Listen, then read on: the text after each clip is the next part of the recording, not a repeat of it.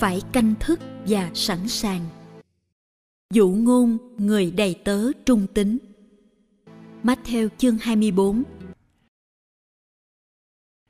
Vậy anh em hãy canh thức vì anh em không biết ngày nào Chúa của anh em đến. Anh em hãy biết điều này. Nếu chủ nhà biết vào canh nào kẻ trộm sẽ đến, hẳn ông đã thức, không để nó khoét vách nhà mình đâu.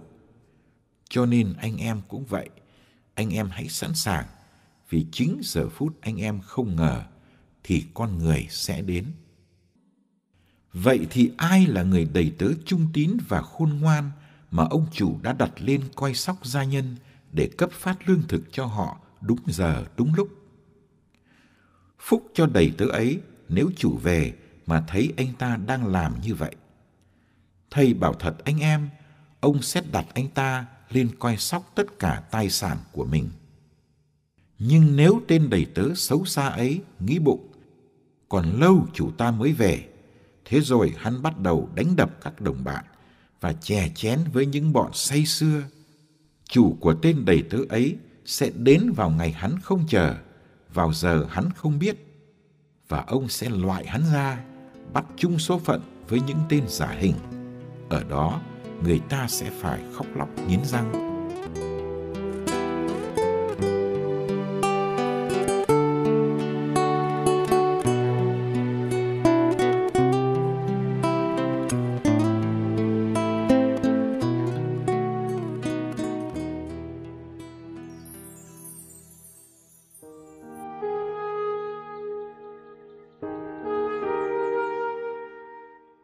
Châm ngôn của hướng đạo sinh là sắp sẵn, nghĩa là hãy sẵn sàng. Không rõ ông tổ của phong trào hướng đạo có được gợi hứng từ bài tin mừng hôm nay không? Nhưng hãy sẵn sàng, đúng là châm ngôn của mọi Kitô hữu. Từ những Kitô hữu sống ở thế kỷ thứ nhất đến thế kỷ 21 và cho đến tận thế. Hãy sẵn sàng vì từng Kitô hữu cũng như cả Kitô giáo vẫn luôn ở trạng thái chờ Chúa Kitô trở lại. Ngài đã đến làm người cách đây hơn 2.000 năm.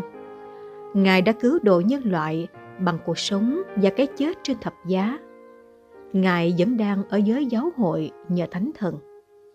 Nhưng Ngài sẽ trở lại trong vinh quang như đấng phán xét cả thế giới. Đó là điều chúng ta chờ mong, điều duy nhất Ngài chưa thực hiện.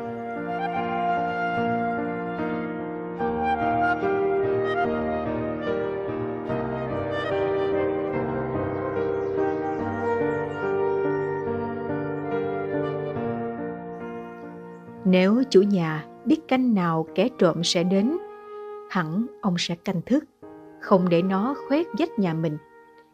Còn người kia tô hữu vì không biết ngày nào, giờ nào Chúa trở lại, nên họ phải canh thức luôn luôn, phải sẵn sàng liên lỉ. Canh thức không phải là không ngủ. Canh thức là sống đời sống Kitô hữu của mình cách trung tính, quảng đại. Canh thức không làm chúng ta bị căng thẳng thường xuyên. Vì thấy mình như bị đe dọa bởi một tai họa có thể xảy ra bất cứ lúc nào. Chúa cũng không cố ý đến bất ngờ, để ta không kịp trở tay. Đơn giản là chúng ta biết chắc ngài sẽ đến, nên chúng ta luôn sẵn sàng. Chuyện khi nào ngài đến không làm chúng ta lo âu và sợ hãi nữa, vì cả cuộc sống của chúng ta đã là một chuẩn bị một đợi chờ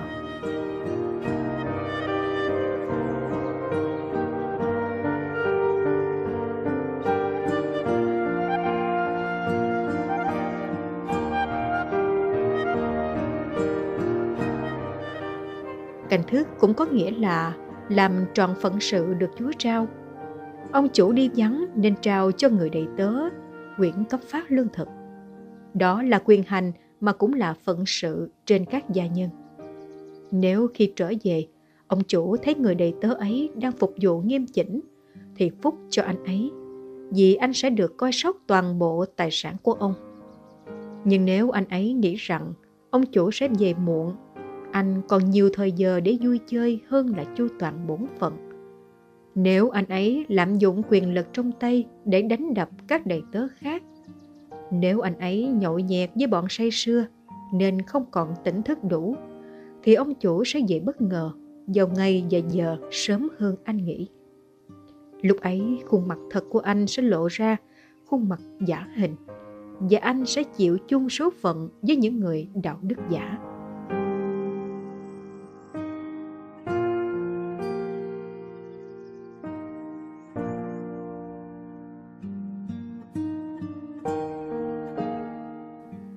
Anh đệ tớ xấu xa nghĩ chủ sẽ về trễ, nào ngờ chủ về sớm.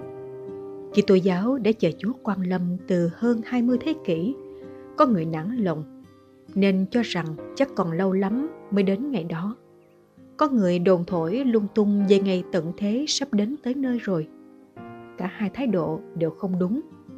Điều quan trọng đối với người môn đệ là trung tính chu toàn công việc, tỉnh thức và sẵn sàng giúp ta luôn bình an dù ngày mai tận thế.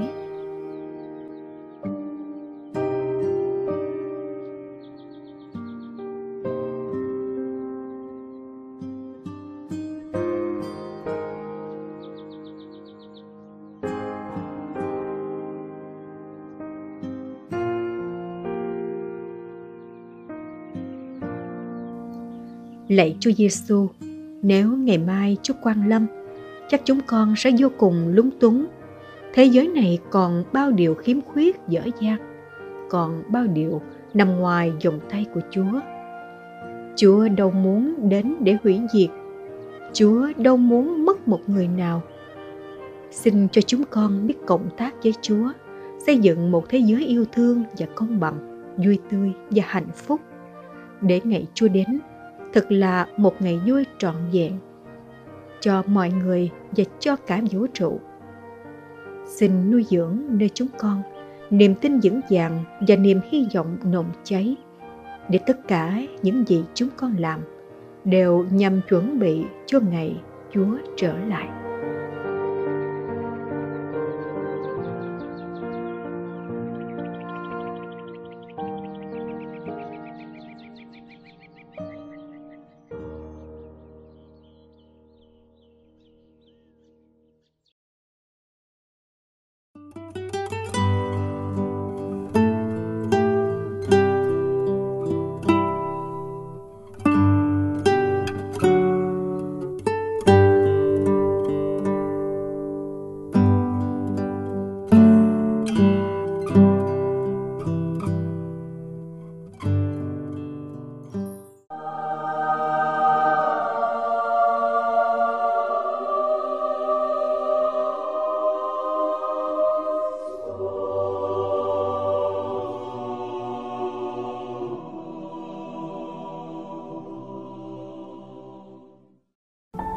Ngày 25 tháng 8, Thánh Louis IX vua nước Pháp, sinh năm 1226, mất năm 1270. Khi đăng quang làm vua nước Pháp, Louis thề hứa sẽ sống như một người được Thiên Chúa sức dầu. Ngài đối với người dân như một hiền phụ và là tướng công của vua Hòa Bình. Dĩ nhiên, các vua khác cũng phải thi hành như vậy nhưng thánh Louis khác biệt ở chỗ ngài thật sự nhìn đến bổn phận làm vua dưới con mắt đức tin sau những xáo trộn của hai triều đại trước ngài đã đem lại hòa bình và công bằng trong nước Vua Louis sinh ngày 25 tháng 4 năm 1214 tại Poissy, nước Pháp. Ngài là con của vua Louis VIII và hoàng hậu Blanche ở Castile. Ngài được tôn dương lúc 12 tuổi khi cha ngài từ trần. Mẹ ngài cầm quyền trong thời gian khi ngài còn nhỏ. Đến lúc 19 tuổi, ngài kết hôn với Maggie Uris ở Rovon. Đó là một hôn nhân hạnh phúc, bất kể tính tình kiêu căng và náo động của bà hoàng hậu. Họ có đến 10 người con. Khi 30 tuổi, vua Louis giác thập giá cho đoàn thập tự chinh đạo quân của ngài chiếm Demeta ở sông Nile, nhưng sau đó không lâu, vì bệnh kiết lỵ và thiếu sự tiếp diện, họ bị bao vây và bị bắt. Vua Louis và đạo quân được trả tự do bằng cách giao lại thành phố Demista và nộp một số tiền chuộc. Sau đó, ngài ở lại Syria trong 4 năm. Mọi người thán phục ngài với tư cách của một thập tự quân. nhưng có lẽ công trạng lớn lao của Ngài là những lưu tâm về sự công bằng trong nền hành chính. Ngài đặt ra các quy tắc cho các viên chức chính quyền mà sau đó trở thành những chuỗi luật cải tổ. Ngài thay thế hình thức xét xử đầy bạo lực bằng việc điều tra các nhân chứng và nhờ Ngài thúc giục việc ghi chép lại các chi tiết trong tòa được bắt đầu. Vua Louis luôn luôn tôn trọng quyền bính của Đức Giáo Hoàng, nhưng Ngài bảo vệ quyền lợi của hoàng gia chống với các giáo hoàng và từ chối không công nhận bản án của Đức Innocente IV chống với hoàng đế Frederick II. Vua Louis là người tận tụy cho dân chúng, Ngài thành lập các bệnh viện thăm viếng người đau yếu và cũng giống như quan thầy của Thánh Francisco, Ngài chăm sóc ngay cả những người bệnh cùi. Bởi sự thánh thiện và cá tính của Ngài, vua Louis đã đoàn kết nước Pháp thời bấy giờ với đủ loại người, tướng công, dân thành thị, nông dân, linh mục và các hiệp sĩ. Trong nhiều năm, quốc gia này sống trong an bình. Vào năm 1267, lo lắng vì những cuộc tấn công mới của người Hồi giáo ở Syria, vua dẫn đầu cuộc thập tự chinh khác. Khi ấy, ngài đã 41 tuổi. Chỉ trong vòng một tháng, đạo quân bị tiêu hao nhiều vì bệnh tật và chính vua Louis đã từ trần ngày 25 tháng 8 năm 1270 tại Tunis, à Algeria khi 44 tuổi. Thánh tích của ngài để tại nhà thánh Denis Berry, nước Pháp bị tiêu hủy năm 1793 trong thời kỳ cách mạng Pháp. 27 năm sau, Ngài được Đức Giáo hoàng Bonifacius VIII phong thánh vào năm 1279. Lời bàn Thánh Louis là người có ý chí mạnh mẽ và kiên quyết. Lời của Ngài thật sự đáng tin và sự can trường của Ngài thật đáng kể. Điều đặc biệt nhất là Ngài tôn trọng bất cứ ai Ngài gặp, nhất là những người bé mọn của Thiên Chúa. Để chăm sóc dân chúng, Ngài xây dựng nhà thờ, thư viện, nhà thương và cô nhi viện. Ngài cũng đối xử với các hoàng tử một cách thành thật và công bằng.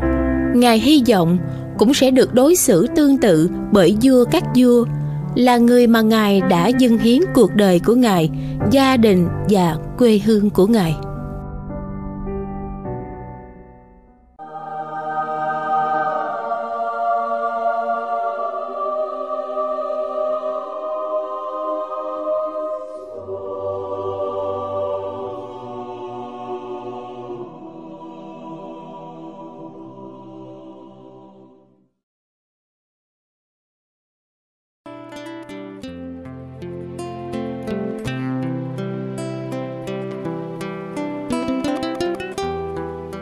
Cảm ơn quý vị đã theo dõi chương trình. Kính chúc quý vị một ngày mới tràn đầy niềm vui và ân sủng của Chúa và mẹ Maria.